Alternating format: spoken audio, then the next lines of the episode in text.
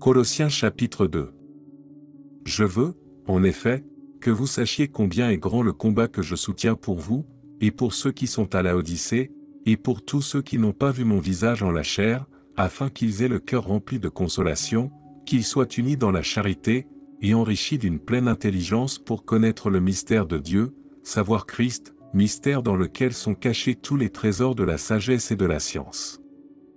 Je dis cela afin que personne ne vous trompe par des discours séduisants. Car, si je suis absent de corps, je suis avec vous en esprit, voyant avec joie le bon ordre qui règne parmi vous, et la fermeté de votre foi en Christ.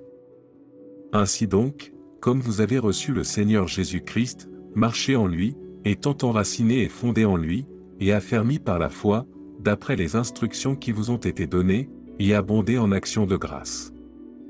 Prenez garde que personne ne fasse de vous sa proie par la philosophie et par une vaine tromperie, s'appuyant sur la tradition des hommes, sur les rudiments du monde, et non sur Christ. Car en lui habite corporellement toute la plénitude de la divinité. Vous avez tout pleinement en lui, qui est le chef de toute domination et de toute autorité. Et c'est en lui que vous avez été circoncis d'une circoncision que la main n'a pas faite, mais de la circoncision de Christ, qui consiste dans le dépouillement du corps de la chair, ayant été enseveli avec lui par le baptême, vous êtes aussi ressuscités en lui et avec lui, par la foi en la puissance de Dieu, qui l'a ressuscité des morts. Vous qui étiez morts par vos offenses et par l'incirconcision de votre chair, il vous a rendu à la vie avec lui, en nous faisant grâce pour toutes nos offenses, il a effacé l'acte dont les ordonnances nous condamnaient et qui subsistait contre nous, et il l'a détruit en le clouant à la croix, il a dépouillé les dominations et les autorités, et les a livrées publiquement en spectacle, en triomphant d'elles par la croix. Que personne donc ne vous juge au sujet du manger ou du boire, ou au sujet d'une fête, d'une nouvelle lune, ou des sabbats, c'était l'ombre des choses à venir, mais le corps est en Christ.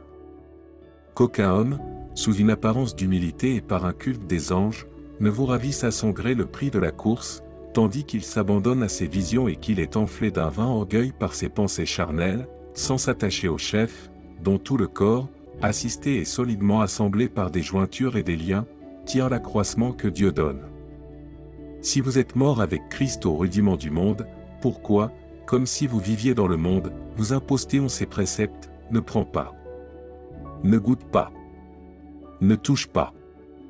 Préceptes qui tous deviennent pernicieux par l'abus, et qui ne sont fondés que sur les ordonnances et les doctrines des hommes.